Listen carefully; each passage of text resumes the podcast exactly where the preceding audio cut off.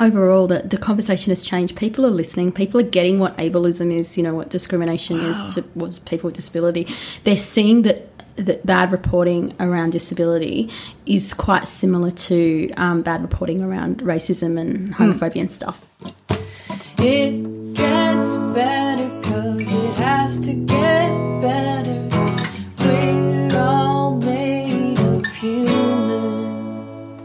You are listening to the Made of Human podcast. I am Sofie Hagen. I am your host. And if you're listening for the first time, this podcast is a podcast in which I speak to just cool, inspiring, nice, interesting people about life. Uh, I initially set out to find out how to do life, how to be an adult person, and then realized, you know what, not a lot of people actually know how to do that. So now we just kind of share stories about um, how weird and difficult and fun life can sometimes be.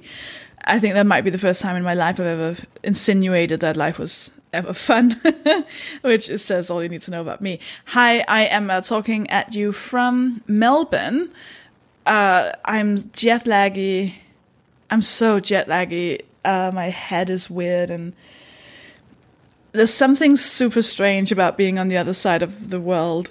Uh, just, and you know what it is? It's, um, I can't really comprehend that I am so much of an adult that they allow me to travel this far. that's that's that's where I am with this. I find it weird that at some point in some airport someone should have been like, "Wait, you're Sofie Hagen. You shouldn't be allowed to travel. You're not an adult yet. You don't know how to do life. So why are you putting why are we putting you on a plane?" Huh? Like what? How how is this responsible behavior? So I feel weird, and uh, I feel like this might um, reflect that the fact that I'm a bit, just a bit all over the place. But I'm um, I brought my recording equipment, so I'm going to talk to people in Melbourne. And already it's proven to be not just people living in Melbourne, it's people from all over the world who happen to be in Melbourne during this month. So, uh, yeah, I'll, uh, and a lot of the people I get to talk to are people that you, the listeners, have recommended to me, which I love. Like, it's so great when you message someone and you say, Can you do my podcast? And it's mainly because a lot of people want you to do it. And it's not just me, it's uh, everyone. And the guest I have on today is Carly Findlay. And uh, she's uh, extraordinary, like super, super cool. I am. Um, I had no idea she existed until you you told me about her, and then I looked her up, and I was like, she is perfect for this podcast. Of course, of course, of course, she should do it. And I'm so happy that she wanted to do it and that she did do it. So I hope you um, thoroughly enjoy uh, this episode with Carly Findlay. First, I quickly want to say um, I will be doing live episodes of the Made of Human podcast at the Soho Theatre in July, at uh, Festival in May, at Brighton Fringe also in May. Uh, I will put up uh, ticket links on the madeofhumanpodcast.com website where you can, and that's mohpod, M-O-H-P-O-D.com or madeofhumanpodcast.com, where you can also buy a Mohpod t-shirt, which you can appropriately uh, wear at the recordings. I just have to say, I always say the t-shirts, like, you can get Mohpod uh, merchandise all sorts. Like, you can get, like, uh, someone bought a t-shirt for a dog. Like, you can get a tote bag. You can get um, a hat and a mug. Like, lots of cool stuff. I don't know if a mug is cool. Who's ever described a mug as cool? But you can get stuff on the madeofhumanpodcast.com website, where you can also um, find links for like Twitter and Facebook. You can sign up for the newsletter to be told about future live episodes, like tickets and stuff, uh, for the for the live episodes. And uh, you can also find the ticket links for these places. And what you can also do, can you tell that I'm a bit jet laggy? You can go to the Acts of Disobedience site. I'm gonna, uh, because I'm a bit all over the place and because I'm in uh, Melbourne and um, I basically have to record uh, quite a few intros for the next couple of episodes because I have very limited access to Wi-Fi. Um, I won't. I'm, I'm just not doing the acts of disobedience for a couple of episodes. Um, also, because we're running out. Like you haven't sent them in enough. Okay, so the act of disobedience is if you've done something to kind of um, uh, uh, you've stuck it to the man. You've uh, you've uh, you've resisted. You've done something. I mean, fuck it, even illegal stuff, that's fine. I'm I'm okay with that. Uh, you know, an example is the first guest we had, or the first um, uh, the first act of disobedience we ever had was a woman who was uh, harassed in the street from uh, some men in an open car, but she just bought a six pack of coke, so she uh, uh, it, opened it, and threw it into the car like stuff like that. That is what we want. So go to uh, madeofhumanpodcast.com and submit your act of disobedience, and uh, I will. I promise to get back to it and read it on future episodes because it's one of my favorite things to do. So I think that's all you need to know. Uh, go to madeofhumanpodcast.com. Come to the live shows in Brighton, London, or uh, Machynlleth, and um, yeah, enjoy this episode with the fucking incredible Carly Findlay. We're on the other side of the world. This is we're recording in Melbourne, Melbourne. which is why I'm. I've somehow when I'm really tired, or in this case jet lagged, I sometimes forget English, which I even do when I'm not. Like that's just my that's just my weirdness. Um, so uh, for people who might not know who you are, do you want to just introduce yourself? Sure, I'm Carly Findlay, and I am a writer, speaker, appearance activist, podcaster. Uh, yeah, I think that would summarise. Oh, I do. I'm I'm access and inclusion officer at the Fringe Festival in Melbourne. I didn't even know that. Oh, I just started. It's Oh, great. cool. So, um, and I have not been able to talk about my day job for so long that I can finally talk about my day job. Uh, because Why haven't you been able to I, talk about it? I worked in government, so Oh. couldn't couldn't mention it. But now I can mention it, and it is a really great job. I try. I, I work two and a half days a week there, and I do access and inclusion. So. I, ins- I will be, hopefully, ensuring um, that our Melbourne Fringe Festival is accessible for performers, audiences with disability, so performances and performers rather, and audiences with disabilities and who are deaf, and also uh, that the venues are accessible and inclusive. That's amazing. So yeah, the, the job's brand new, like the role's brand new. They just um, wrote it in, you like you know, slotted it in this year after getting some funding, and um, it's I think it's the first of a festival kind in the world. Maybe I don't know. I'm not sure whether it is in the world, but it is definitely in I've Australia. not heard about it. But when I they it was a bit weird actually. I mean a bit weird for me. They put out a media release when I got my job. Oh. Uh, anyway, and that's never happened before for me. So anyway, but I had a lot of feedback from overseas from um, disability activists and also. Oh. Um, uh, festival people to say, I wish we had this over here. So I had some feedback from America and New Zealand and some other places to say, I wish we had this. So yeah, Do you think, and this is like your personal opinion, not your, Mm-hmm. necessarily your professional, do you think that's gonna happen? Because like I did Um, when, with my tour in the UK, I tried to make no, I didn't try. I made sure that all the venues I went to Mm-hmm. were um, had uh, were wheelchair accessible. And, and I was able to make them anxiety safe. I say that in inverted commas. Yeah, yeah. Uh, so that um, if people have anxiety, they can email me and tell oh, me. Oh, like a relaxed performance sort of. Well, thing. no, not actually, because the, the actual performance in itself, I I can't do anything with that. But it's more if they uh, need to sit in a specific seat. Oh, or, yeah, yeah. Uh, they need to be led in before the audience. Yeah. Oh, that's great. And and was It's like easy or hard to do? It was actually quite. Me think. Yeah, no, it was quite easy. Um, Yeah.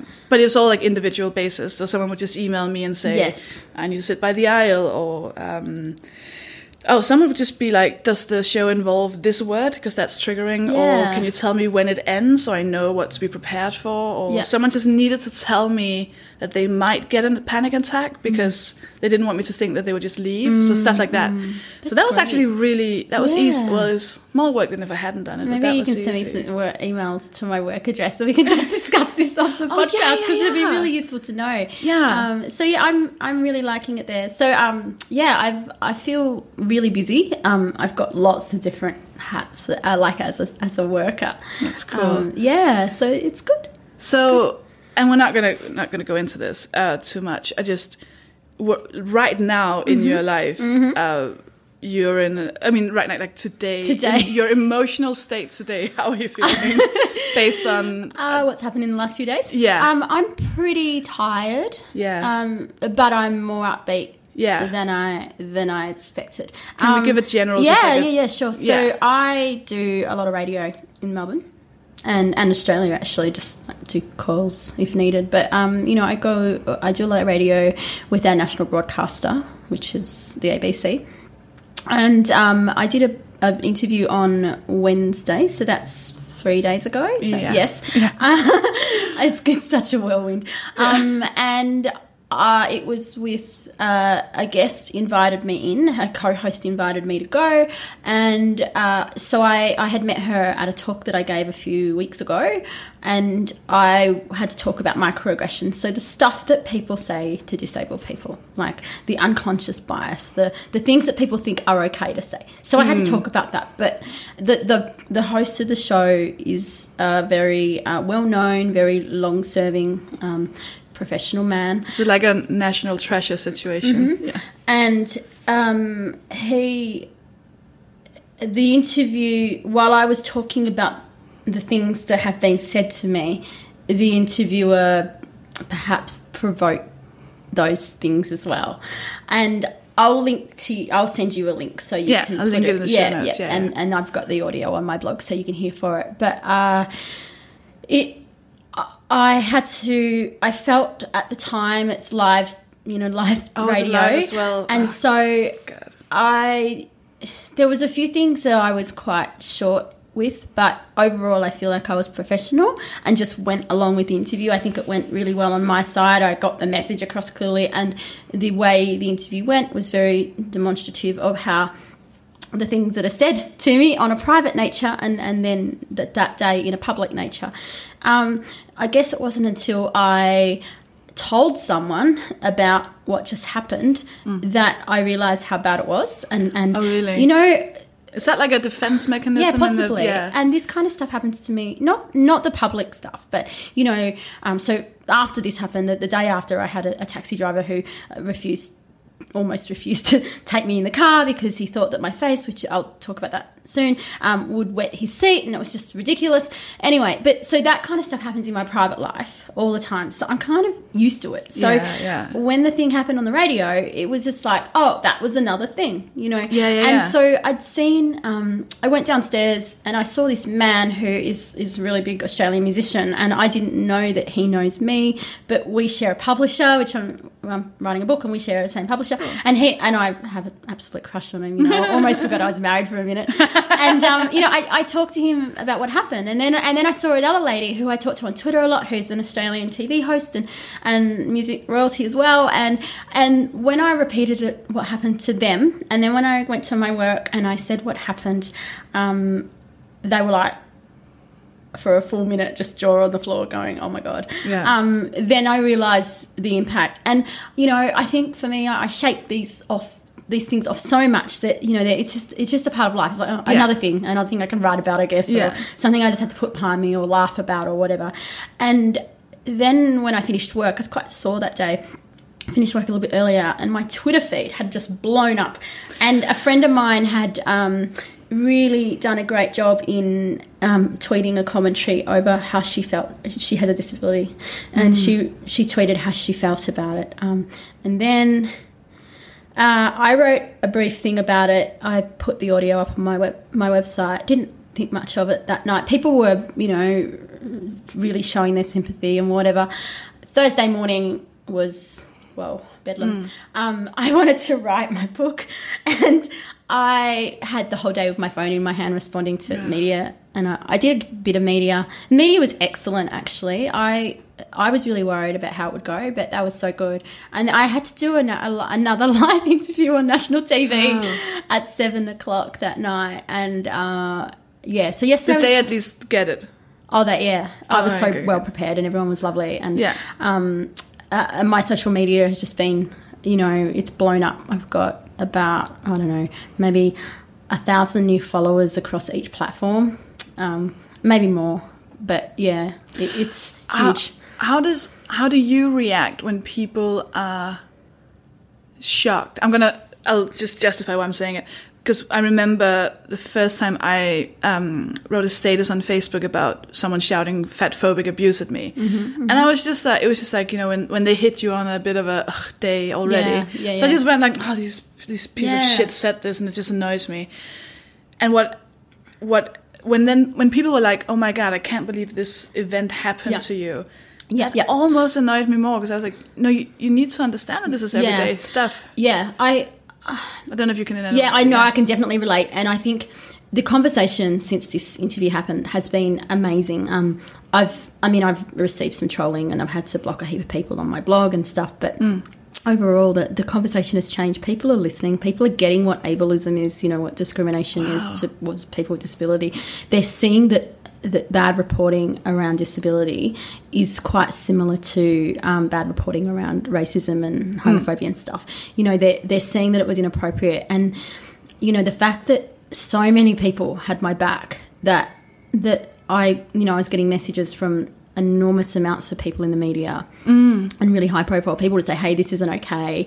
There was a man, a journalist who um, is quite well known, who um, tweeted in support of the uh, the, the radio announcer, and um, the I I made a comment. It was quite benign. My comment, like I don't I don't wouldn't I didn't I didn't try to inflame it at all. Like it was other people outraged on my behalf. I didn't share any news about it except for the the project I was on. Um, I didn't share any newspaper articles or anything on my Twitter. It was just, and I made a few statements, but I knew that these things would end up in the media, so you know I've been really careful about it. Um, but I really, I really envy that. That you have the ability to go. No, I think I'm just going to be really cool and calm. Or I'm like shout it, turn on caps lock, just scream a lot. Oh yeah, no, but it was funny because um, my my podcast co-host, he, you know, he and I just muck around so much, and, and I'm pretty. I reckon I'm pretty high maintenance, but ju- not not in a like the disability aspect. Just you know, can't remember to bring my headphones kind of thing all the time. And um, he he did this really lovely tweet in response to this this other journalist tweet about about um, his friend, his journalist friend, and um, anyway, and it was like the nicest thing he'd ever said about me on you know public because he's because he was just so he he said oh you know Carly's a kind and decent woman or something, and then I tweeted below yeah but you forgot demanding and forgetful or whatever, and then I thought oh god I've got to delete that tweet because it's going to end up in the media so I deleted it, but um yeah it's it's been interesting. Lot, I, lots of people have been outraged on my behalf and I think I've really seen that. I've also this is probably the time when um, you know, I said on Twitter yesterday, the, the, the, the way to my success of not getting irate in this situation is not responding to any internet arguments. So I've just scrolled on by. I haven't, I've muted a few people on Twitter, but I haven't really done that. But I haven't gone to any of the news art- articles on Facebook and looked at the comments. Oh, God, no, Except no. when people have tagged me that you know, I not that I know, then I've looked at the comment, but I haven't scrolled through the whole feed and looked at that. Um, yeah, I, Is this the first time you've uh, had like a thing blow up like this? no, no, there's been a few times. it's so weird. Um, in 2013, uh, I'll give you a bit of backstory. Um, I have a skin condition, and it makes my face really red, scaly, um, peely, and I'm sore nearly all the time. And um, people think I'm sunburnt. I just get like. I guess well, my body is the thing that lets me down. It's the society that's really hard, you know, the Yeah. low expectations and the the people you know criticizing you and making fun of you and laughing and whatever. Um, anyway so uh, in 2013 i'd been blogging for a little while. I, i'm a blogger and i I'd been blogging um, for a long time, but on this particular blog for a little while, and it, my media career was kind of just taking off. I was doing it on the side when I worked a full time job, and um, and I just started going out with my boyfriend, now husband, and it was like three weeks into our relationship or something, and he he went to work really early, like he'd start, you know, he starts early in his type of job, and so I looked on on my um, blog stats, and I don't ever do this now. Like I- it's just like a bit obsessive when you're looking at your Oh, blog yeah, in the stats to see- beginning, yeah, yeah. to see where people had come from, and I wrote, and I hadn't blogged for a while, um, and it was near Christmas time, and I.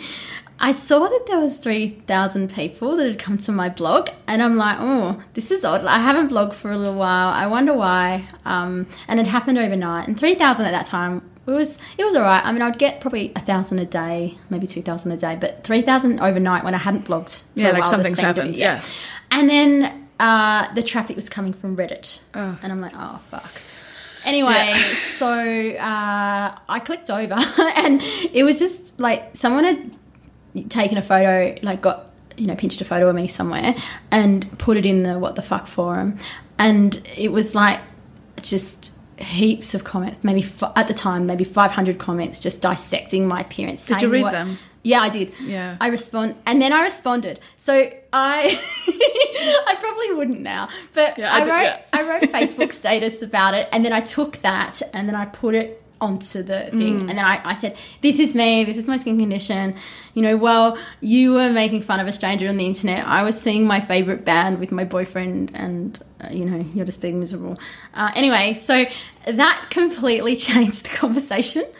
And so I, Well, I where, like, uh, you mean Reddit. like in general? On, oh, like really? Yeah. So people would come back and going, "Oh wow, you know, now now she's he- now she's listening. I guess we have to talk about it in a different way or something." People were like, "You know, you're the strongest motherfucker I've ever seen," and they were going, "If you're ever in Boston, we'll buy you a drink." And the original poster came back to say, "I'm really sorry. I didn't think." Kind of thing. It was gave me a bit of a backhanded compliment. Some guy that I met on the ferry in New York said, "I saw this woman on the ferry in New York." um, it was it was um, like a weird situation. Anyway, Wow. And- that's like. Yeah. What people on Reddit have yeah, conscience? uh, yeah, I don't support it at all. And actually, No. um, if I know a friend that knows what happened to me, that they that they support Reddit or go on Reddit or Yeah. promote it, a little bit of my respect dies for them. Oh, yeah. you know, if Yeah. they know because the that um, and I'll skip to this. I'll probably skip to this now, but but this this stuff happened a couple of times over the Christmas period as well, and the moderators did nothing privately. They were pol- apologizing to me on DM, but publicly they were not removing the post, not doing anything. They were telling me that the image hoster is now responsible for my images being used, and it wasn't Reddit's fault, and blah blah. Because apparently you upload the image to Imgur and then to Reddit, so they just like uh, you know um, Yeah. they they wash their hands of responsibility. Um, anyway, like so most like most social media yeah, platforms. exactly. And so then, so I didn't really think too much of it, right? So that was in the morning. I responded in the morning, went to work, didn't like just work for my government job. And I, and also I've just started this government job as well, and so uh, or a new a new job in the government. I'd had, a job in the government for a long time. Anyway, uh, then that night I blogged about it, and the media picked it up. So the next morning, again at like six o'clock, I get this tweet from CNN or something. I think it was CNN. Anyway, and they said, "We're from CNN. Can we talk to you on the phone about?" And I'm like, "Oh, okay." And then like Fox News and all these different uh, outlets, and then it was the last day of work before Christmas, and so we only worked half a day on that day, and I had to take a heap of media calls like while I was at work in my job and it was really awkward and because I work for the government I had to keep notifying them when I was in the media so I had to tell them to you know sorry it's going to be a really big day. Even though it's not about what I worked about uh, what I worked in it was still uh, and then it just went completely viral. And you know I probably had about 80,000 hits in a day on my blog at the time. Um, and it was but uh, the project who interviewed me the other night, they covered my story, and um, Adam and I, my husband, were driving home, and um, I live. My parents live in the country, about four or five hours away from Melbourne, and we were driving home that night. And my friends going, "Oh my god, you're on the project!" And the guy that hosted the project at the time said, "You know, well, this is really shit." This is a good thing for Carly because people are going to know her writing, and that I think was the turning point of m- my career when I got known. And Did you want it? um, Or did it more feel like I have to do this? No, it, it felt out of control. Like I know as a blogger, so many, and I see other bloggers who are just want to make it and they want to go viral and that's their goal. Yeah. I do not recommend going viral because it's out of control. You cannot control like um it was the media support was lovely, but the commentary was just hideous. So the commentary on top of what had already happened on Reddit was Yeah. hideous. I had to get Adam to moderate my blog. I was getting um mm, you know, like killer with fire on my blog. I was getting people tell me how attention seeking I was and all of that. And Did you, did you um, get that like knot in your stomach every time you saw like a notification? Mm-hmm, Yeah. Yeah, and so I, I would. I remember one of my worst times. I would wake up. It must be like once every thirty minutes just to check Oh and delete God. and blog and delete and blog, and it just became this like Yeah. Obsessive. And you don't want to let them win, but you also just don't want to deal with it. And So yeah, that, I mean that went on for. I probably had like a lot of attention for about a week, and then everyone forgot about it. But that that's fine. But st- I mean, I still have to.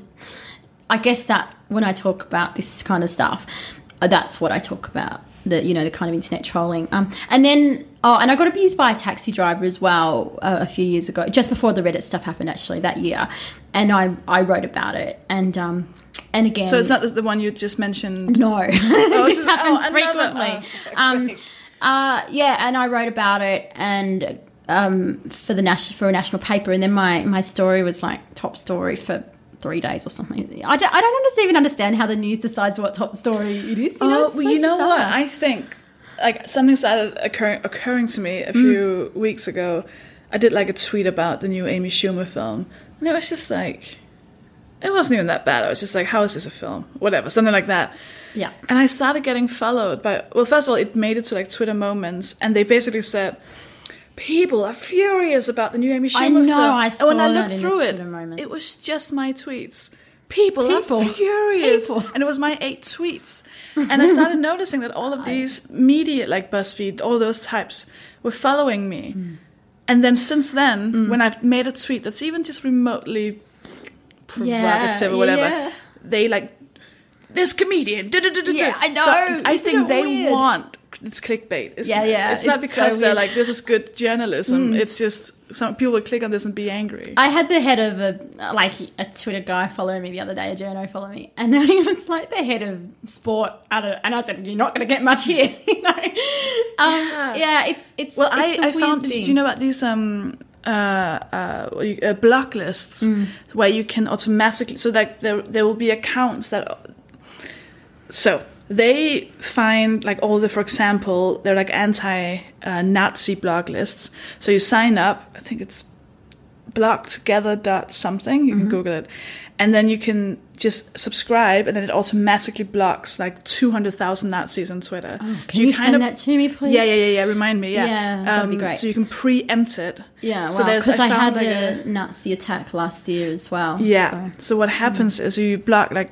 I blocked. I think I blocked like half a million people over the course of a night. I found like an anti-fat uh, blog list and an Great. anti-Nazi list. And Send that to me, please. Yes, I will. Uh, it was amazing. I was like, I can't believe. It. I was like in tears, like messaging Mm. this account, going, "Thank you, thank you, thank you." And I was like, "Look through my tweet. You can find more." It's- and, it's really- But what happened once I did that? I lost a thousand followers. So these people were following me, like waiting, for me Mm, to say something, and I was like, "Oh, I nipped this yeah, yeah. Um, it's a weird thing. Like, I don't know. Um, in the past year, definitely my social media ha- following has gone up. I've done some t- like quite high profile TV shows, and um, yeah, and just become more assertive and I guess, and you know, the, the following is definitely uh, not doubled, but close to it. And I think once you hit ten thousand and become verified, people think you're someone. You know Yeah, what I mean? People think if you've asked, like that, that's all you want. Like people are like, yeah. oh, you're just doing this to get attention. Like, do Mm. you think it's fun? Like, do you Um, think I'm enjoying this? It's. I mean, I overall like if it was that bad, I wouldn't be on the social on social media. But it's a bit addictive, isn't it? My hand was really sore the other day from holding my phone. Oh, wow. in- like just in what looking at my tweets and stuff. Um, but yeah, it's it's a weird thing, and and when you go viral, and I've written a, po- a piece about this, I just you just feel out of control because you can't control how the story's going. You can't control where your photo is going. Actually, the other day when the stuff happened with the radio, um, my friend had just taken headshots of me for some media and book stuff. Um, so I had all these professional photos done, and so I was sending off um, that, those photos with her um, name to credit it. And the Daily Mail emailed me going or messaged me on Facebook going, "Can we do a story on you?" And then Is that the same as the Daily Mail in the UK? Like, yeah, fair enough. Yeah. and then um, I haven't had good experiences with them. Yeah, because, no. Uh, anyway, but but then we. Oh, I can tell you this actually. Uh, last year I was on this show called You Can't Ask That. Actually, no, I first finished this first story. Anyway, um, so so the Daily Mail had messaged me on Facebook to say, um, "Can we do this story?" And then I didn't see it, and then they said, "Oh, we're doing this story." then, Great journalism, Yeah. guys. Great. And then and then they said, um, "Can I take this photo off your Facebook?" And I said, "No, just use this photo here, this media shot, and turn the comments off, please." and they Oh, did. yeah. oh, that's amazing. Yeah, but but last year I was on this show, You Can't Ask That, and I talked about the Reddit stuff. And You Can't Ask That went pretty big in Australia. It was like ask, answering questions, the taboo stuff, and Oh, yeah. like so I consented to it, and you know, so Yeah. it was all the questions people asked me in the street, Oh, but. I consented to it and I asked it, and I told them Ah. frankly, kind of like. Okay, so I'll tell you once and then I don't have to repeat it. Yes. Uh, anyway, so the show was huge, and I, I can't think of a day now that I don't get recognised for being on the show. Like, it's just amazing. Oh, cool. Um, but the next day, there was a lot of media around it, and I'd written a piece um, in the the, um, the, uh, the publication I normally write for.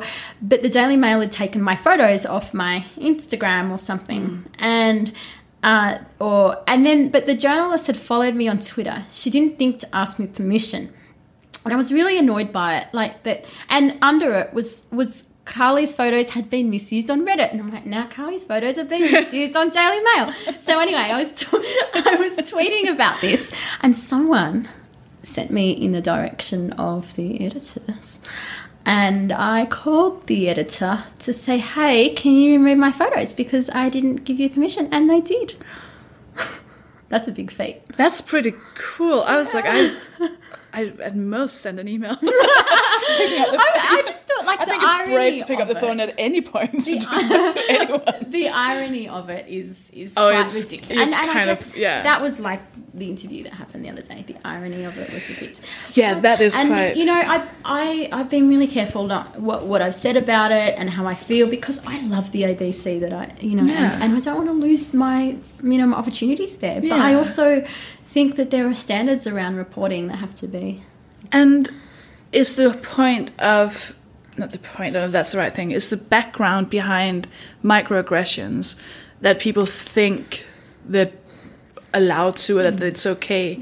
So in theory you could um, you could justify it not that but justify um, pointing it out by saying, Well, if he has good intentions, surely you want to know how to be a good person. Surely you want to know how you know how to make it better for you know just like in general not with him but just like with everyone you're like well by being called out what you're actually doing you're giving someone the um, opportunity to become To become more better educated, and you know, person, yeah. as I said, I welcome the conversation. yeah, yeah, yeah, Again. yeah. Yeah. so where you're so Where am I now? emotionally right now Oh, that was a long way of no telling no me. no no no no it's all Uh, emotionally, I'm all right. I'm a bit Yeah. tired, and I kind of just need to be with people that I don't that, that get me. And um, in the past year, since since I've become um, more prominent in the media, since I got my blue tick, I guess, um, I have been receiving a lot of backlash from the disability community as well. So, can you uh, talk about that Yeah, a little bit. Um, because why well why is I think- one question I guess I think there's an expectation to do activism a certain way. Yeah. And so if I'm not doing it a certain way that they would like, then. yeah And I was talking to someone who's quite a prominent person, a disabled person, um, overnight on Twitter, and we're talking about this stuff. And I said, you know, um, it's lonely. Success can be lonely, and how, and we were talking about how to deal with it. And they said it's often the the people in the community that are the most brutal. And so that's been hard. So I think for me today, it's just going to be doing this fun Yeah. podcast with you and with my friend Jason, my refreshments provided podcast that I do regularly, and also I'm going to comedy festival as well. So you know, I, yeah, it's just a bit of self care, and then tomorrow I have to write my book. What um, is that? to. I feel like I want to ask you about like self care because that sounds like a, to me. I was like, of course, of course, that's what we need to do when we're under attack or whatever it is. Yeah. Like it's things are happening. I just hadn't ever put that into words. Yeah, So is that like a? It sounds like a women's magazine. Like I know. I think it is a bit of yeah, it's a bit of So a you women's magazine. make sure to be around people who get you. Yeah. Are there other things you do to Um, kind of? I. I I don't know if I found a way to stay off the internet. So Yeah. it's like as much as I just want to tune out with a crappy Netflix movie, I, I can't, I've always got my phone in my hand or something. I kind of need to go to the movies and then just Ah, good, see yeah. a movie that I'm paying to, paid to see and watch that. But um, yeah, I mean. I do find it really hard to switch off. You know, in my day job now that I do accessibility stuff, and that's the same as what I do for writing and speaking, which is the same as what I live. And so it's Yeah. it's really hard to And people saying like stay off the. You're like it's also my job. Like it's part of my thing is to get my voice out there. So I know, I know. I, so I rent. mean, sometimes I put a bit of, um, you know, like today I just said, "Hey, I've got a million messages. I can't answer them. I'm sorry. Um, like this is what I'm doing today. Have a good day." So that you know, people are pretty good about that. But it, yeah, it's hard. Um, it's just I think it's just doing stuff with people that get you. Maybe. Yeah. that's that's my. I make sure when I'm being like attacked on Twitter, I make sure to go and check other Twitter profiles of people who would experience the same thing. Yeah. Just because I, Yeah. I kind of see them keep. I forget the name because I'm writing. I'm writing a book as well, and I found a lot of statistics about Twitter and people who've been kind of. Um, What's the word? Hunted off Mm. Twitter, uh, abused so much that they left Twitter, Mm. and I've and just by reading about that, like finding these people who Yeah. have like gone back on and they've gone, you know what? Nah. Yeah, I am not going to be silent. I'm going to keep going. That's really given me like a yeah yes. I, I over the past few days i've received um, messages from people that have um, experienced huge trolling um, because of feminism because of um, religion and it's been amazing to hear um, yasmin abdul Mag- Abdel Magied, who is a prominent Muslim feminist here in Australia, but has now moved to London because of the backlash she copped, uh, sent me a message, and you know people are really Yeah. and, and Clem Ford and other people and the people that have uh, that really live in the thick of that every day have been amazing. So I think that that's really important as well. Checking in. Um, with people to see if they're okay when they're on social media, and also talking to people that get it. Like, I mean, I could talk to my mum, but she doesn't know anything about. Uh, You know, she's like, "Wow, you're in the news. That's great," but she doesn't know the impact Yeah. of that. And so, yeah, it- and you're not necessarily sure you want them to know. yeah. Well, that's how I feel like family and stuff. I'm like, ah, you don't just don't look at it. Don't don't. even letting my husband know, like, um, I mean, you know, we've got nothing to hide, but just saying, hey, can you just lock down your Facebook and not have everything on public for a bit? Yeah. Yeah. Yeah, yeah, yeah. Um, it's, it's. I hate that. That's a precaution you I have to know. take. So yeah, um, so yeah, I, I don't think I can ever stay off the internet, and that's really that's a pretty bad thing, isn't it? When you can't do it. But anyway, uh, yeah, So, uh, can I ask how old you are? yeah, I'm 36. You're 36. So, I kind of. Uh, I'm trying to say it without saying the word journey. um, I've, I've made it my thing on my book to not use the word journey once, and it's really Yeah. difficult. I um, don't think I'd use it. did you like if you go like to your like teen years or your like childhood teen years? Is this where you wanted to be in your life? Did you have any? uh, Did you want? yeah, absolutely. I think. Um, I mean, I didn't. I I know I hate using the word famous, but and I don't in any way think that I am, but to some extent there is that level of you know well knownness. public figure thing. Yeah, and uh, so I always wanted to be a journalist, and well, I lived in a really small country town, and they didn't have journalism at university there.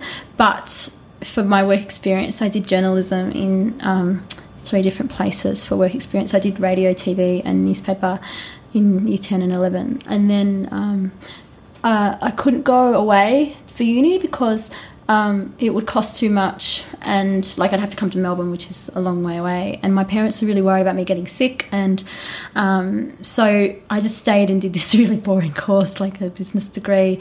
Um, and then I came to Melbourne when I was 21, when I finished that degree, and I, I got a job at government. Mm, No, I had sometimes I had no idea what I was doing there. like I, I just didn't understand. Like I didn't understand tax law. I worked for the tax office.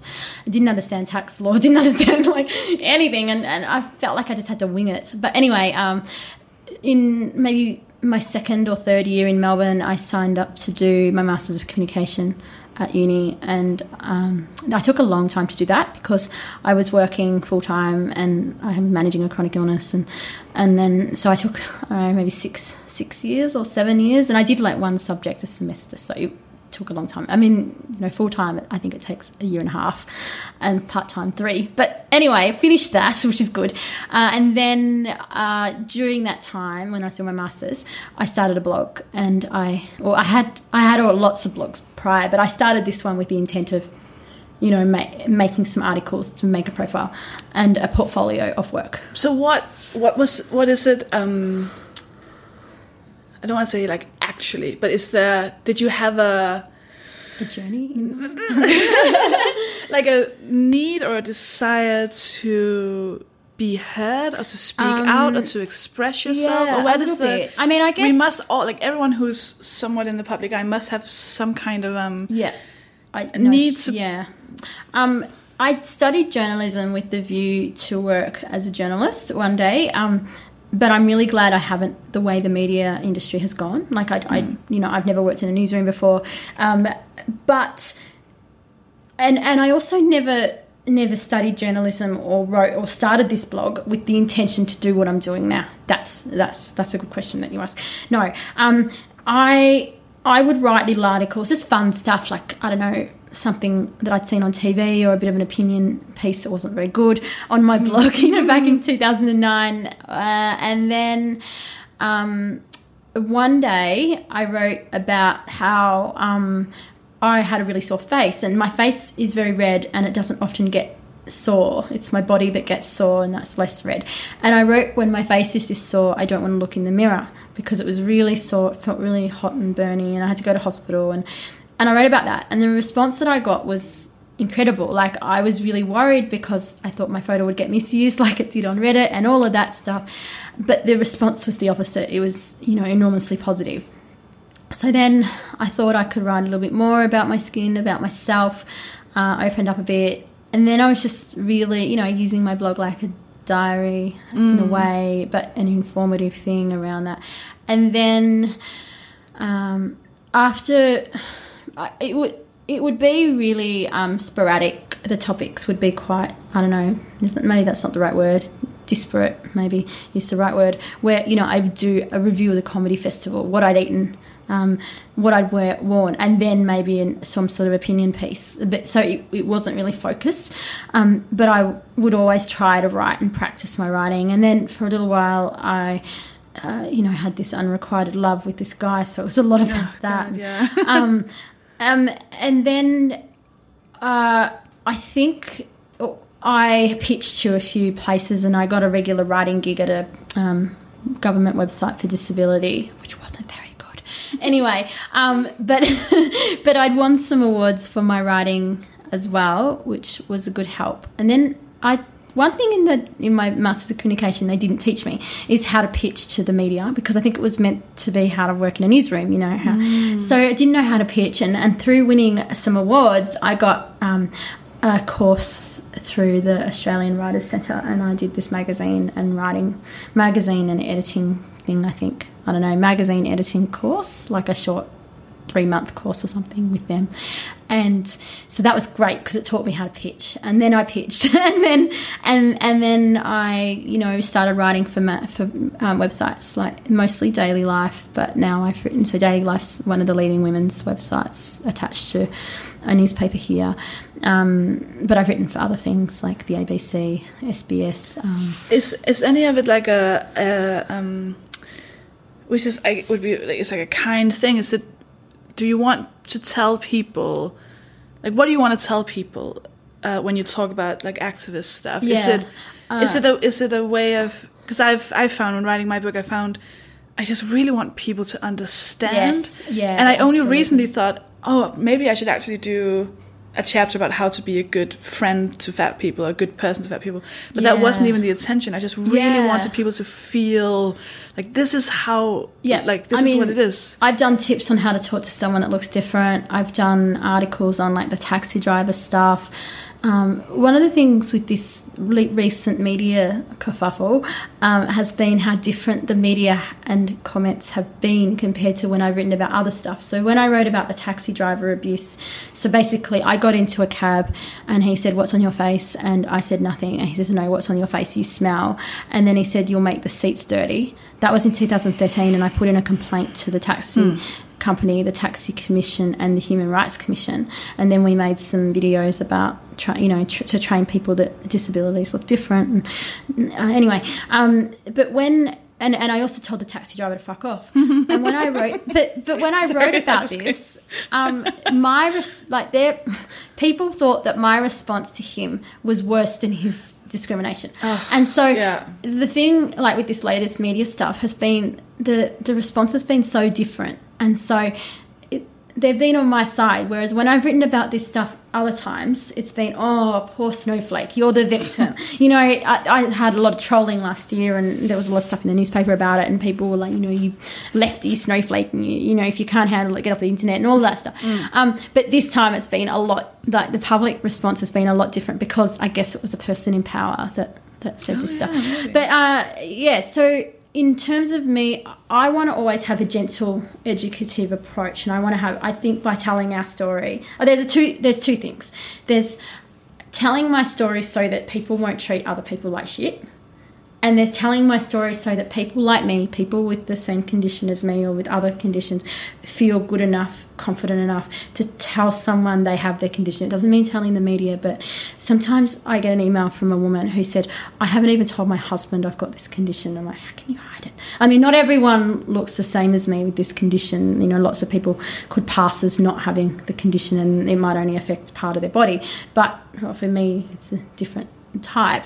Um, but you know they, they've been so worried that they must have to take extreme care not to even reveal that they've got scaly or um, you know infected skin to their partners like you know it's it's really hard so you know i really It's I like think- representation as well. yeah, exactly. And so I think that being able to tell people that it's okay to talk about yourself, it's okay to go outside when you don't feel like you can, and it's okay to wear clothes that don't cover you. I mean, I wear clothes that cover me because it's comfortable, but if they're comfortable wearing short sleeves, then do that. But you know, I, the you know, a lady said to me, "I've never worn a cotton dress until I saw your Instagram, and now I do." And I'm like, Oh, "That's, worth amazing," you know. Oh, I don't know. um, I don't want to say worth it, but I get that feeling sometimes when you get like a message, you go, yeah, yeah, yeah, it's good. It's just beautiful, and even like parents writing to me to say my kid has the condition, and um, you have taught me that's going to be okay.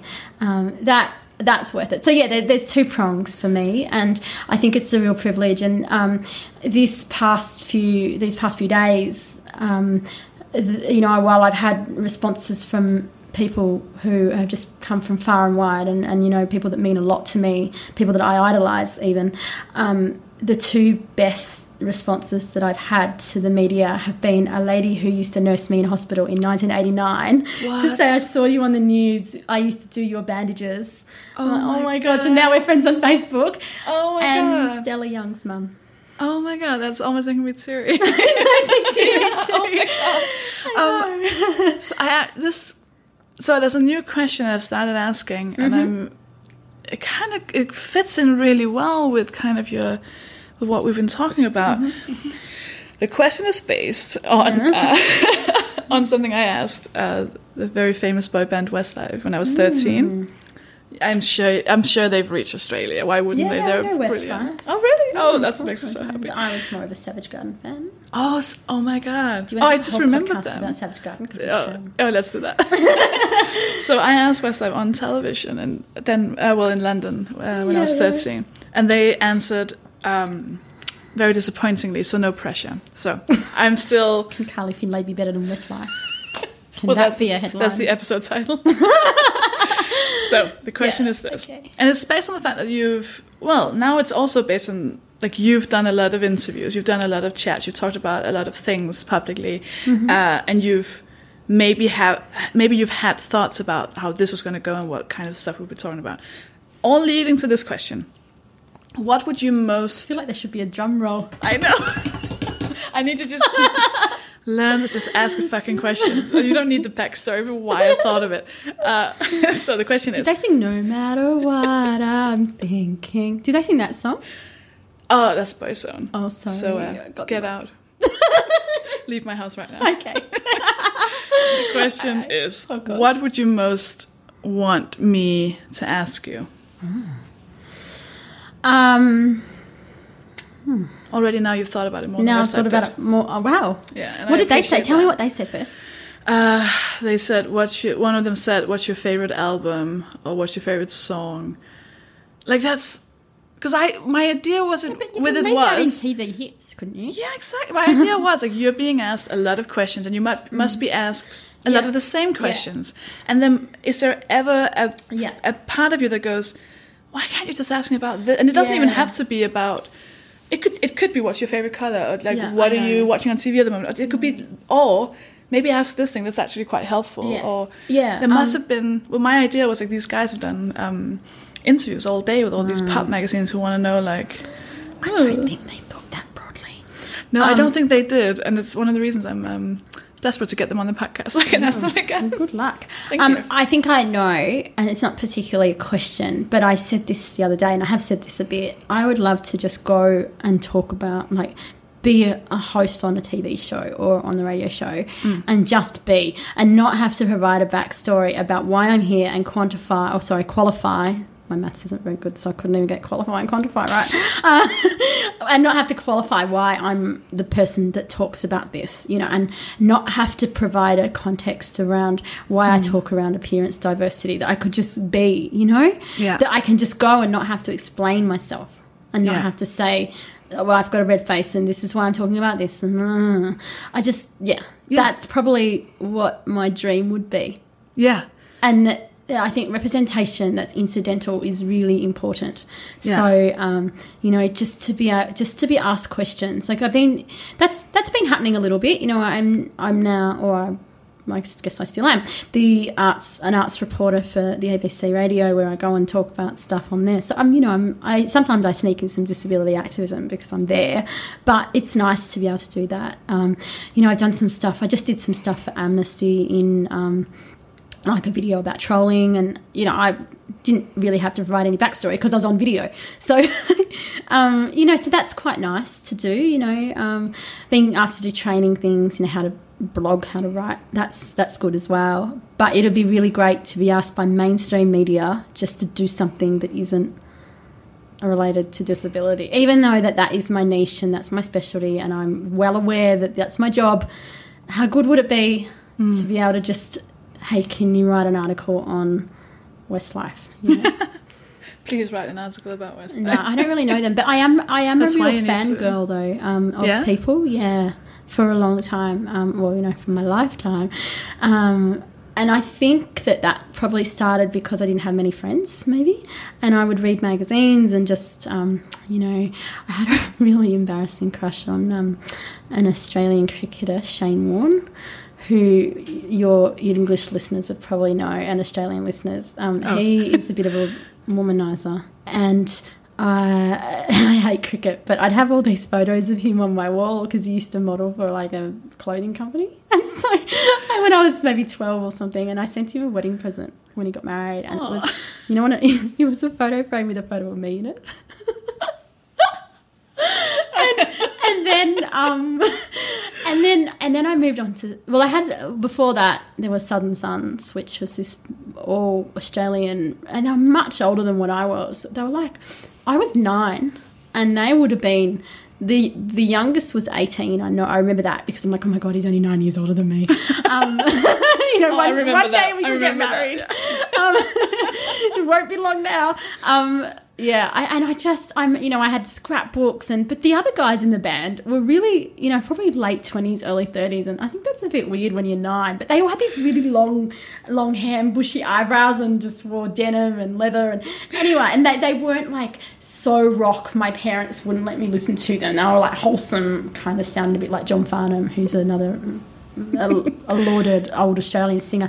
Anyway, um, so there, so that was my first, you know, big crush, and then my like uh, as a fangirl, and then Shane Warne, and then Savage Garden, and I have loved Darren Hayes for 20, Oh yeah, he 21, went 22 years. Then he went solo, didn't he? And Yeah. Insatiable. yeah, and you know, Ooh, I yeah, I, remember this. I hadn't thought about Yeah. Savage Garden for maybe. and I talked on 10 talked to him on his podcast a few years ago, Oh, and I was like beside myself. I'd met him a few times. I didn't know Darren had- Hayes had a He, he does actually now. Um, he had this like interview style one a few a few years ago, but Oh, that's the one I talked. But he has a movie one now. I think it's called We Paid to See This. Um, That rings a yeah. bell. Yeah, so he doesn't. Oh my God. I'm learning so much. And um, the the one that I I was on, I got up really early in the morning. It was like a public holiday, and I had to call this number, and then and then I was kind of put through to him, and it was this live interview thing.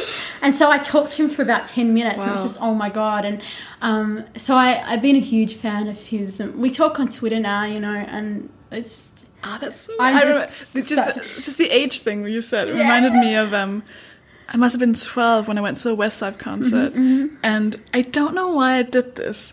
I think I'd heard, like, seen it on, it can't even have been the internet. I must have heard it from somewhere. I made like a, ba- I was front row offs. Yeah, I know, I know, I know. and I had a banner I would that stand said, up so long um, before. it said, Brian, remember my name because you'll be screaming it later.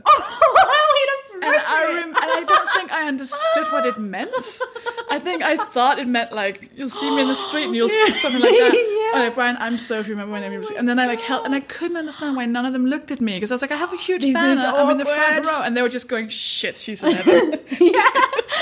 Um, this is illegal." Yeah. So, like when I was in my teens, we'd come to Melbourne and I'd, I'd seen Savage Garden a lot. Actually, my friend from school just messaged me going, you know, sometimes I wish life, after this thing on the radio happened, she said, I wish life was a bit easier and waiting for Savage Garden out the front of the Palais. And I'm like, yeah, me too. Um, so, we, you know, we went, we saw them and, and I, like, I've been a huge fan. And I think in Australia, it was a bit embarrassing to like them. But I've, I've never cared about that. Like, my, I've just been Savage Garden all the way.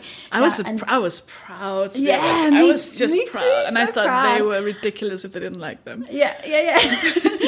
um, and even, I mean, How do you know, how do you how do you feel? What's your relationship with like embarrassment or shame? Um, I had a lot of shame around my skin when I was younger and embar- and that, but in terms of fangirling, none, no embarrassment at all. that's yeah, because I I think my shame has always been, but uh, maybe that's why I just had no like I had no shame about anything because I was I- like it was all my body, I had, but then I had other things to worry Yeah. about, man. Like I couldn't be caring if people gave me shit about mm, like liking Darren Hayes. Like I almost want me them- shit like, oh, about liking just- my face, not liking my face. You know. yeah, just please attack my Yeah. music taste. um, and then and then I think my next fandom was so I've had a, a series was Callan Mulvey from a show called Rush. I had a photo of him the other day. It popped up on it popped up on my timeline. He played this oh such a hot police guy, and he. Um, uh, it was set in Melbourne, and one day I saw them filming, and I walked up to him, and he had a facial difference. Actually, he has a facial difference. He was in an accident. He's got a massive kind of scar. And He was one of the first people on TV. So he was really big in the '90s on this show called Heartbreak High. Do you remember that? no, God no. oh wait, Australian, and it was big in it was big in um, Europe, I think. Heartbreak High. I'll send a link to you. Yeah, yeah, yeah, So he was really big in Australia in Heartbreak High, but I wasn't allowed to watch it then because my mum was, you know, pretty strict with what I watched on TV. But um, but then he was on some other shows and uh, Underbelly and, and, and Rush, and Rush was his police show set in Melbourne, and I loved it because it was you, you knew where that was filmed, and he once filmed near my work, and I, I went to meet him, like I just. I walked over there at lunchtime and said, Hi, is Callan there? And, and I met him um, at a launch as well. Like they had the Rush launch, and I've been to a couple of those at the um, cinema. They had, you know, where you could hear the audio, um, hear the actors speak and stuff. And um, so he was lovely, and I sent him some photos that I had. That I had taken, and he sent them back and autographed them, which was really lovely. And I, you know, I was in my twenties, so I got that from Jason Momoa, you know, from Oh, yeah, Game yeah. of Thrones when I was so- ten. Like back when you couldn't do it on the internet, you had to send an actual I had a letter. request. I had a, I had a request for someone from someone t- for me to send them a photo. I don't even have Yes. a photo of myself. anyway, I mean, I have lots of photos, but no printed ones. I have to get some printed ones. Um, I've made it anyway. So so he was really lovely, and then I like I wrote about it, and I never I never said. Like I never sort of gushed over him, but I would write a lot about Callan on my blog, and his wife found my blog, and for a little while we would email, and it was Okay, was so, so it wasn't like, back No, off no, my no, husband. No, No. she was, you know, it was a really lovely thing. So anyway, so then, uh, and then after that, um, or maybe at the same time, concurrently, um, was a singer called Bob Evans, who is the loveliest man, and he is in, he's an Australian singer. He was in a, or he still is, in a band called Jebediah, which was huge in the 90s, 2000s. And then he went to do his own thing as a solo artist under the name of Bob Evans. His name is Kevin Mitchell, but he performs under Bob Evans. So Kevin um, and I, I think we met a few in 2006. I went to see him at a live thing, and we talked out. And I never really liked Jebediah; they were never my thing. And I've told him about it. How I was too scared. I was listening to Savage Garden, and he's he's always like, um, "How far have you travelled to see Darren Hayes?" And I'm like, far. He says, How far have you travelled to see me? I'm like, Not as far. anyway, so he, he was he's really lovely. And, you know, we struck up a friendship on Twitter. And then in 2000, and so I've seen him a lot. Like, he's a Melbourne guy now. He didn't used to live in Melbourne, but he, he does now, or he lives near Melbourne. And in 14 or 15, just before I was getting married, I said to him, Can you sing at our wedding? And he said, If I'm in Melbourne, yes. So he just said, Organise it through my management. And he sang at my wedding. Oh, so you're still like in this fangirl. What do you What do you think you when you were? I've tried to analyze a lot about my teenage fandom mm. stuff and why it happened and what it. Because I actually think it's when was that? It was when oh, one of the One Direction did they break up? No. I think so. Yeah, they were. Oh, did have they? Okay, well it must be. Oh, someone. beautiful. I don't know anything. I don't know. but I haven't heard new music since like 2005.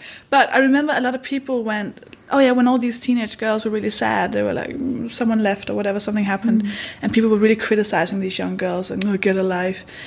And I remember being so angry on behalf of Yeah. teenage I don't me. think they knew what it was like. Like, no, all understood like the because I remember being 12, 13 and you basically had to choose between you know going drinking and doing drugs and having sex with each other, which you know fine if it's not a problem for them, fair enough, whatever. But like I remember choosing. I remember choosing Westlife, and Mm. Yeah. it was a different life. Like it was a different thing. But like I, I don't see it in any. I can see how it's not as cool as Yeah. doing all the drugs. Well, But I- like, it's a, I think it was an outlet for me. Like it was far less lonely having those people that I could like the the songs that I would immerse myself in. You know, I I still listen to Darren Hayes on my, with particularly some of his solo stuff from the Tension and the Spark, and I just he, his lyrics are amazing, and even Bob Evans is, is amazing too, and they just mean so much. And there's another Australian singer, Genevieve Maynard, who her lyrics just mean a, a lot to me, and. I think I've always wanted to be a writer like them. Like I'm a different style of writing, obviously, but you know. And I just saw I saw Ed Sheeran the other day, and Missy Higgins, who's an Australian singer who I used to really like in the early 2000s, was there, and her sing, singing and songwriting is amazing, and it reminded me of like what it used to be like in 2005 or whatever. How much of it is, uh, or was, Mm. is and or was, uh, escapism? Yeah, definitely. And I think the idea that you can now chat to your idols on online, you know, like Kevin messaged me the other day, and it was such a lovely message to say, hey, I've seen what's happened, and just you know, it's uh, and I, you know, I've talked on his podcast now. He's talked on mine, and I guess I could call him a friend, but I don't want to get too close. Do you know Yeah, what I mean? yeah. um, I yeah, and to turn it around, and, and I, I I guess I'm always I'm really mindful of how I might be perceived, but to have that kind of feeling, like to have people feeling that about me now, in a way, is really lovely. You know, to the recognition that I've received since the show You Can't Ask That, and since being in the media has just been incredible. And to have someone stop you on the street instead of saying, "Hey, what happened to your face? I love your writing," is just that's why I was saying before I gave that comedian a compliment, and I was a bit like, uh, when he didn't even acknowledge it. Uh, and I always take the time to say, "Oh, thank you so much." Sometimes people are p- asking me to pose for selfies now, and for so long, people didn't want to look at me and didn't, you know, and couldn't. I mean, it's, it, it still happens, but it feels like there's a shift. It feels like people are recognizing me for my media, for my work, and that's a really nice thing. Um, you know, even on the interview of the other day, because I post so much fashion, I'm going to get you to be my Instagram wife soon Oh, to take a photo of my outfit. Um, but people were texting into the radio going, "Oh, we see Carly on Instagram. We love her fashion." And you know, when I have, I don't have too many brands send me stuff, but sometimes they get me, you know, send me stuff or repost my clothes or whatever and that's like wow just to have that level of representation is and recognition is really lovely And, because you've been a fangirl, you know how to act around people. Yeah, yeah, yeah, I think it's and it's really important to give people the time of day, and you know to make sure no matter how bad a day I'm having, uh, if they've taken the time to say I really like your work or can I chat to you or whatever, and some of them get really excited. It's really it's and it reminds me of them actually. Like I was saying before, after the after the radio interview the other day, um, I saw this guy Tim Rogers who's from You Am I, and we share the same publisher, and I reckon I- I went like. Like that in front of him and said, "Oh, I'm such a fangirl," and I'm just like, "Carly, you're 36 years old. like, what are you doing?" I've, I, I've because of all of this trolling and stuff. There's I rarely check.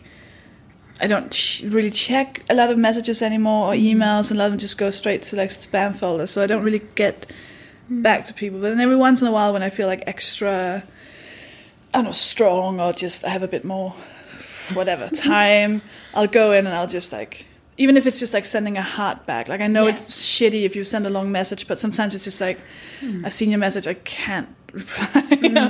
um, I but- try to reply to everyone, and I've got a few standard ones and that. And now, I guess, so I'm writing a book, and now I'm just like, you know, um, thanks for your message. Um, I'm really snowed under right now. If you want any more information, I'm writing a book. You might be interested Oh in yeah, it. that's a good idea. whatever, but yeah. What's uh, how far are you with the book? Is it like Uh, something you can plug now? or- Yeah, absolutely. Um, actually, no. Um, not yet. There's been no.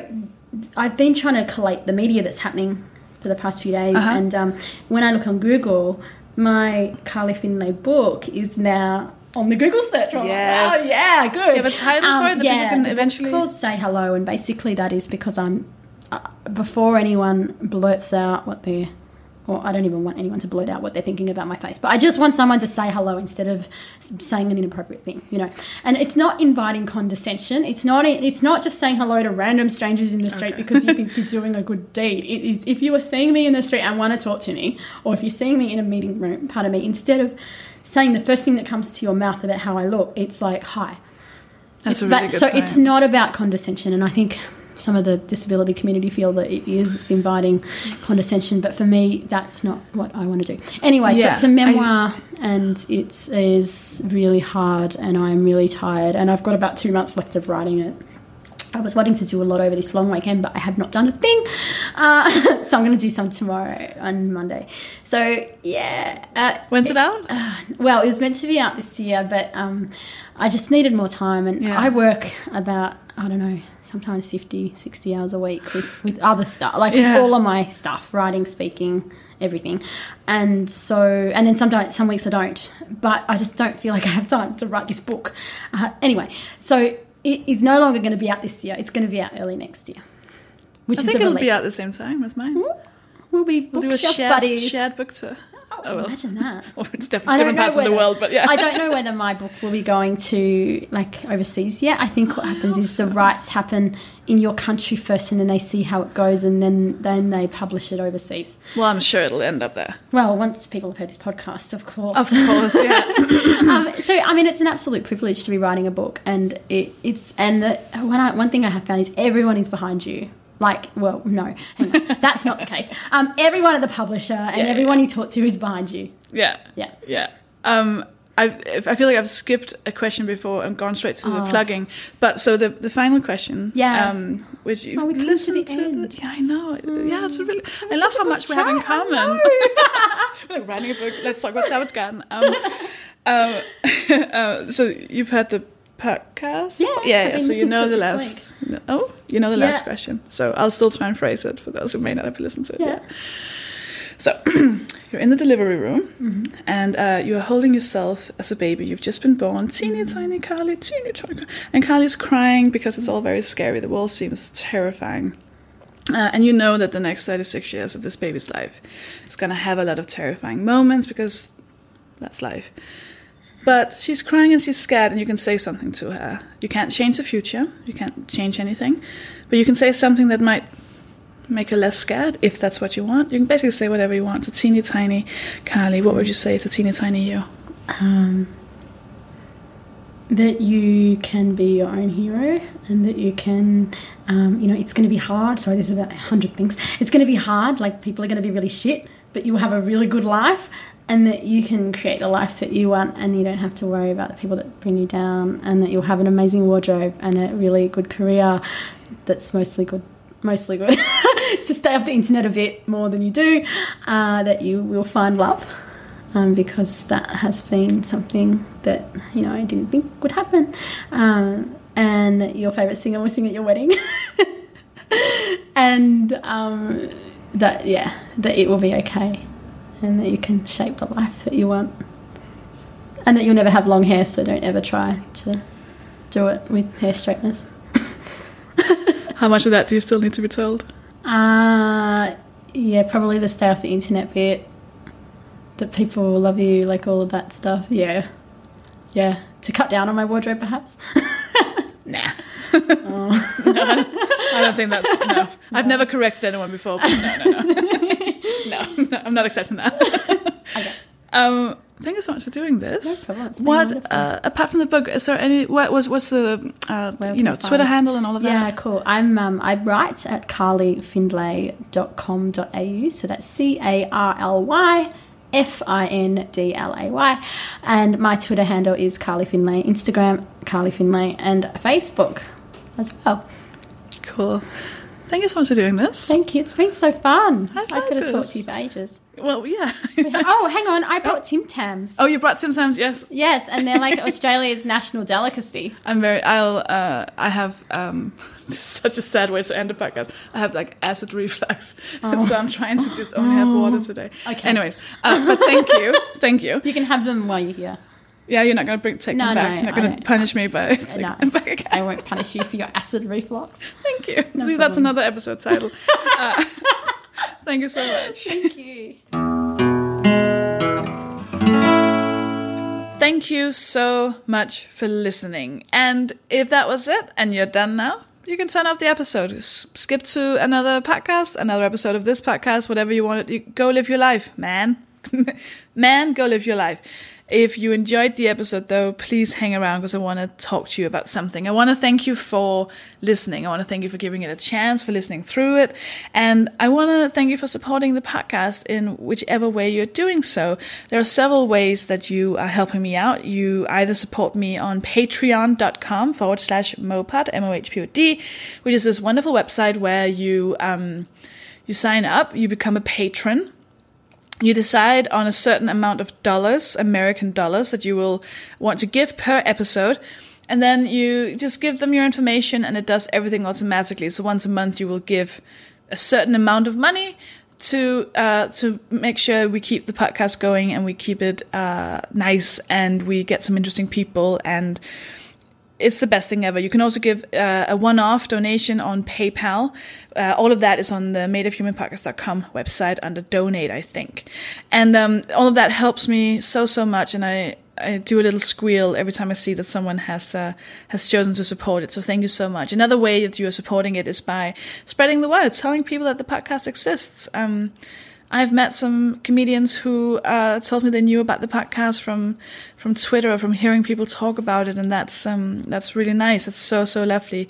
You can also, of course, come to the live shows, madeofhumanpodcast.com again for tickets and links and stuff. Another thing that you do, which I find is um, I don't see that happening a lot with other podcasts, so I'm really proud of this. You tend to tweet or message the guests and thank them for doing the podcast, which is so heartwarming. And one of the things I appreciate the most, it means so much because the guests always come back to me and they're so, uh, they tell me that I have good listeners. And that is like the best. That's, you're the closest thing I will get to having children. So, so thank you for that.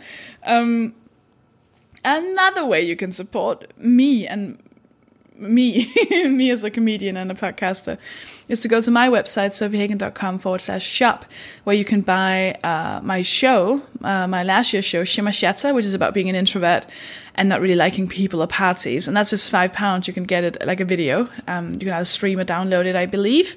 And, um, soon, maybe even by the time you listen to this, uh, my new show will come out, Dead Baby Frog, which we recently filmed in front of Made of Human podcast listeners. So that should also end up on sofiehagen.com forward slash shop. So, uh, so you're all helping an incredible amount, and that's keeping this podcast going. It's one of my favorite things to do, so I'm, I really appreciate it. And I have to admit, right now, um, if you feel like you've heard this before, it's because this month is I mean, so stressful and weird, and I'm traveling all over the world, and I don't know when I'll get to record again. I don't know when I'll have Wi Fi again. So, this is basically like a collective um, outro that I'm recording now, and it will be used in about five different episodes, I think. I am sorry if that feels like I'm cheating a tiny bit, but to be, if it helps in any way, I was going to say the exact same things, anyways, because I mean them, and I know I've said just variations of this for 80, 90 episodes now. So, ooh, what do we do for the 100th episode? We should do something for that. Ooh. Sorry, that's that's some in theory something I should be uh, thinking of, and that's not uh, up to you. So, uh, so by that, that also means that now I'm going to thank the people who support with more than five dollars because they become like a friend of the podcast. So five dollars per episode or more. These are friends of the podcast, and uh, they get a shout out at the end of um, of the episode. So this is the people who are supporting with more than five dollars per episode via patreon.com forward slash mohpod uh, on the day that this is recorded. So if you've just become a supporter and a, a, patron and you don't hear your name, don't worry, you will be mentioned the next time I record an outro. Uh, it, it's gone through. It's just the way this whole podcasting thing works. Don't worry, just stick to it and you will hear your name, uh, probably horrifically mispronounced by me. But first, uh, these people deserve a huge, massive thank you for keeping this podcast going, for being part of the community, for being just awesome, supportive people. And I'm so proud uh, that I will probably always remember your names uh, because um, I've said them so many times. So, Thank you, thank you, thank you to Kathy Draxelbauer, Robert Knowles, Eve Winkworth, Marnie Biles, Phil Vabelis, uh, Katrine Engelsen, Rachel Furley, Zoe Cumberland, George Pearson, Marbles Laws, Danielle Rowley, Ronya Ronya, uh, Robert Lee Can, Phil Summer, Cat Passe. Oh, it's Cat Passe. She was, she's been a guest twice. Nancy Grisdale, Ragdoll, Queen T. Hello, Queen T. Um, Nina Collingwood, Kamaya Overaw, Jessica Sheena Robinson, George Mk, Jane Mahoney, Mansour Mir, Hannah Keel, Helena Thomas, Josie, Lily, Robert Crossland, Harry Minute, uh, Cecil Fjeldtun, Rachel Hemsley, Maury Fraser, Lucy, Eileen Olafson, Susie Tyler, Rachel Craftman, Kirsten Davidson, Purdy Patterson, Steph Ream, Ruth Harvey, Katie, Katie Hatfield, Robin Kappa, Karen Trethaway, Russell Hughes, Ida Søgaard Inger Ellingsen, Caleb M., uh, which is Mel- Melchior, but then I couldn't pronounce Melchior, uh, so Caleb changed it because uh, it was a nice thing to do, but now I'm insisting on saying Melchior. Dr. Bodacycle, that's because people can ch- choose their own names. Emma Chan, Kathy Beveridge, um, Emma Walton, Andy Walker, Geraldo Nascimento, Claire, Danny Beckett, Fiona Richardson, Claire Lamb, Grace Suter, Cat Pillar, Harold Van Dyke, Eleanor, Sarah Ferreira, Ikeseth, and Daniel Rifer Shade. Oh, love you, love you, love you. Think and, and oh, that sounds so blah. I know that's disgusting to be like, oh my god, guys, I just totally love you all. I do. It's it's silly and it's um overly emotional and stuff, but it's. I have a problem with authority. I think it's safe to say, and I think if you even listen to just a few episodes, that will become very, uh, very apparent. And doing this podcast means that I can do whatever I want, whenever I want, with whomever I want, and I'll release it whenever I want. I, it's all my decisions, and I trust that I can make a good product. And I hope you agree with that. I assume that's why you're still listening and why you've decided to support uh, what I do, and I genuinely appreciate that because I, it's it's all I've it's how I prefer to work. It's what I want to do. So thank you, um, genuinely and deeply. Uh, and if this is the fifth time you've heard me say this during the fifth episode, where I've had to use this, I'm sorry. I know it sounds a bit hack, but um, yeah, as you're listening to this, I might be recording a cool, cool, cool episode with another cool, cool person. So yeah. Uh, listen, if you've uh, read through all of this, I um, oh read through. If you've listened through all of this and you haven't turned it off yet, you you're probably a really cool person. And if you are a really cool, nice, sweet person, uh, I suggest you go to Facebook and you search for uh, a group called the Facebook Group for the Made of Human podcast that is our sort of secret Facebook group. We have I haven't mentioned it on the podcast for almost 60 episodes now because I don't want that many people to join, but I'm just assuming I've now eliminated most people. So go and apply. You have to answer some questions because I really don't want a lot of people to come in. So I am being very strict in terms of who I let in because it's such a precious group uh, full of amazing and wonderful people. So if you're still listening and that sounds like something you want to do, try and search for that group, see if you can find it, and then apply to get in. And then you might be one of the lucky ones uh, who gets to hang out with all the the core listeners, the super super cool um, and uncool, but in the coolest way, uh, listeners of this podcast. So I'm going to let you go now. I want to thank Sarah Garvey for producing this episode, Bailey Lenart for writing and recording the jingle, to Linda Brinkhaus for the logo, and to the Phoenix Artists Club and Peter Dunbar for letting me record episodes there. I will speak to you next week. Bye.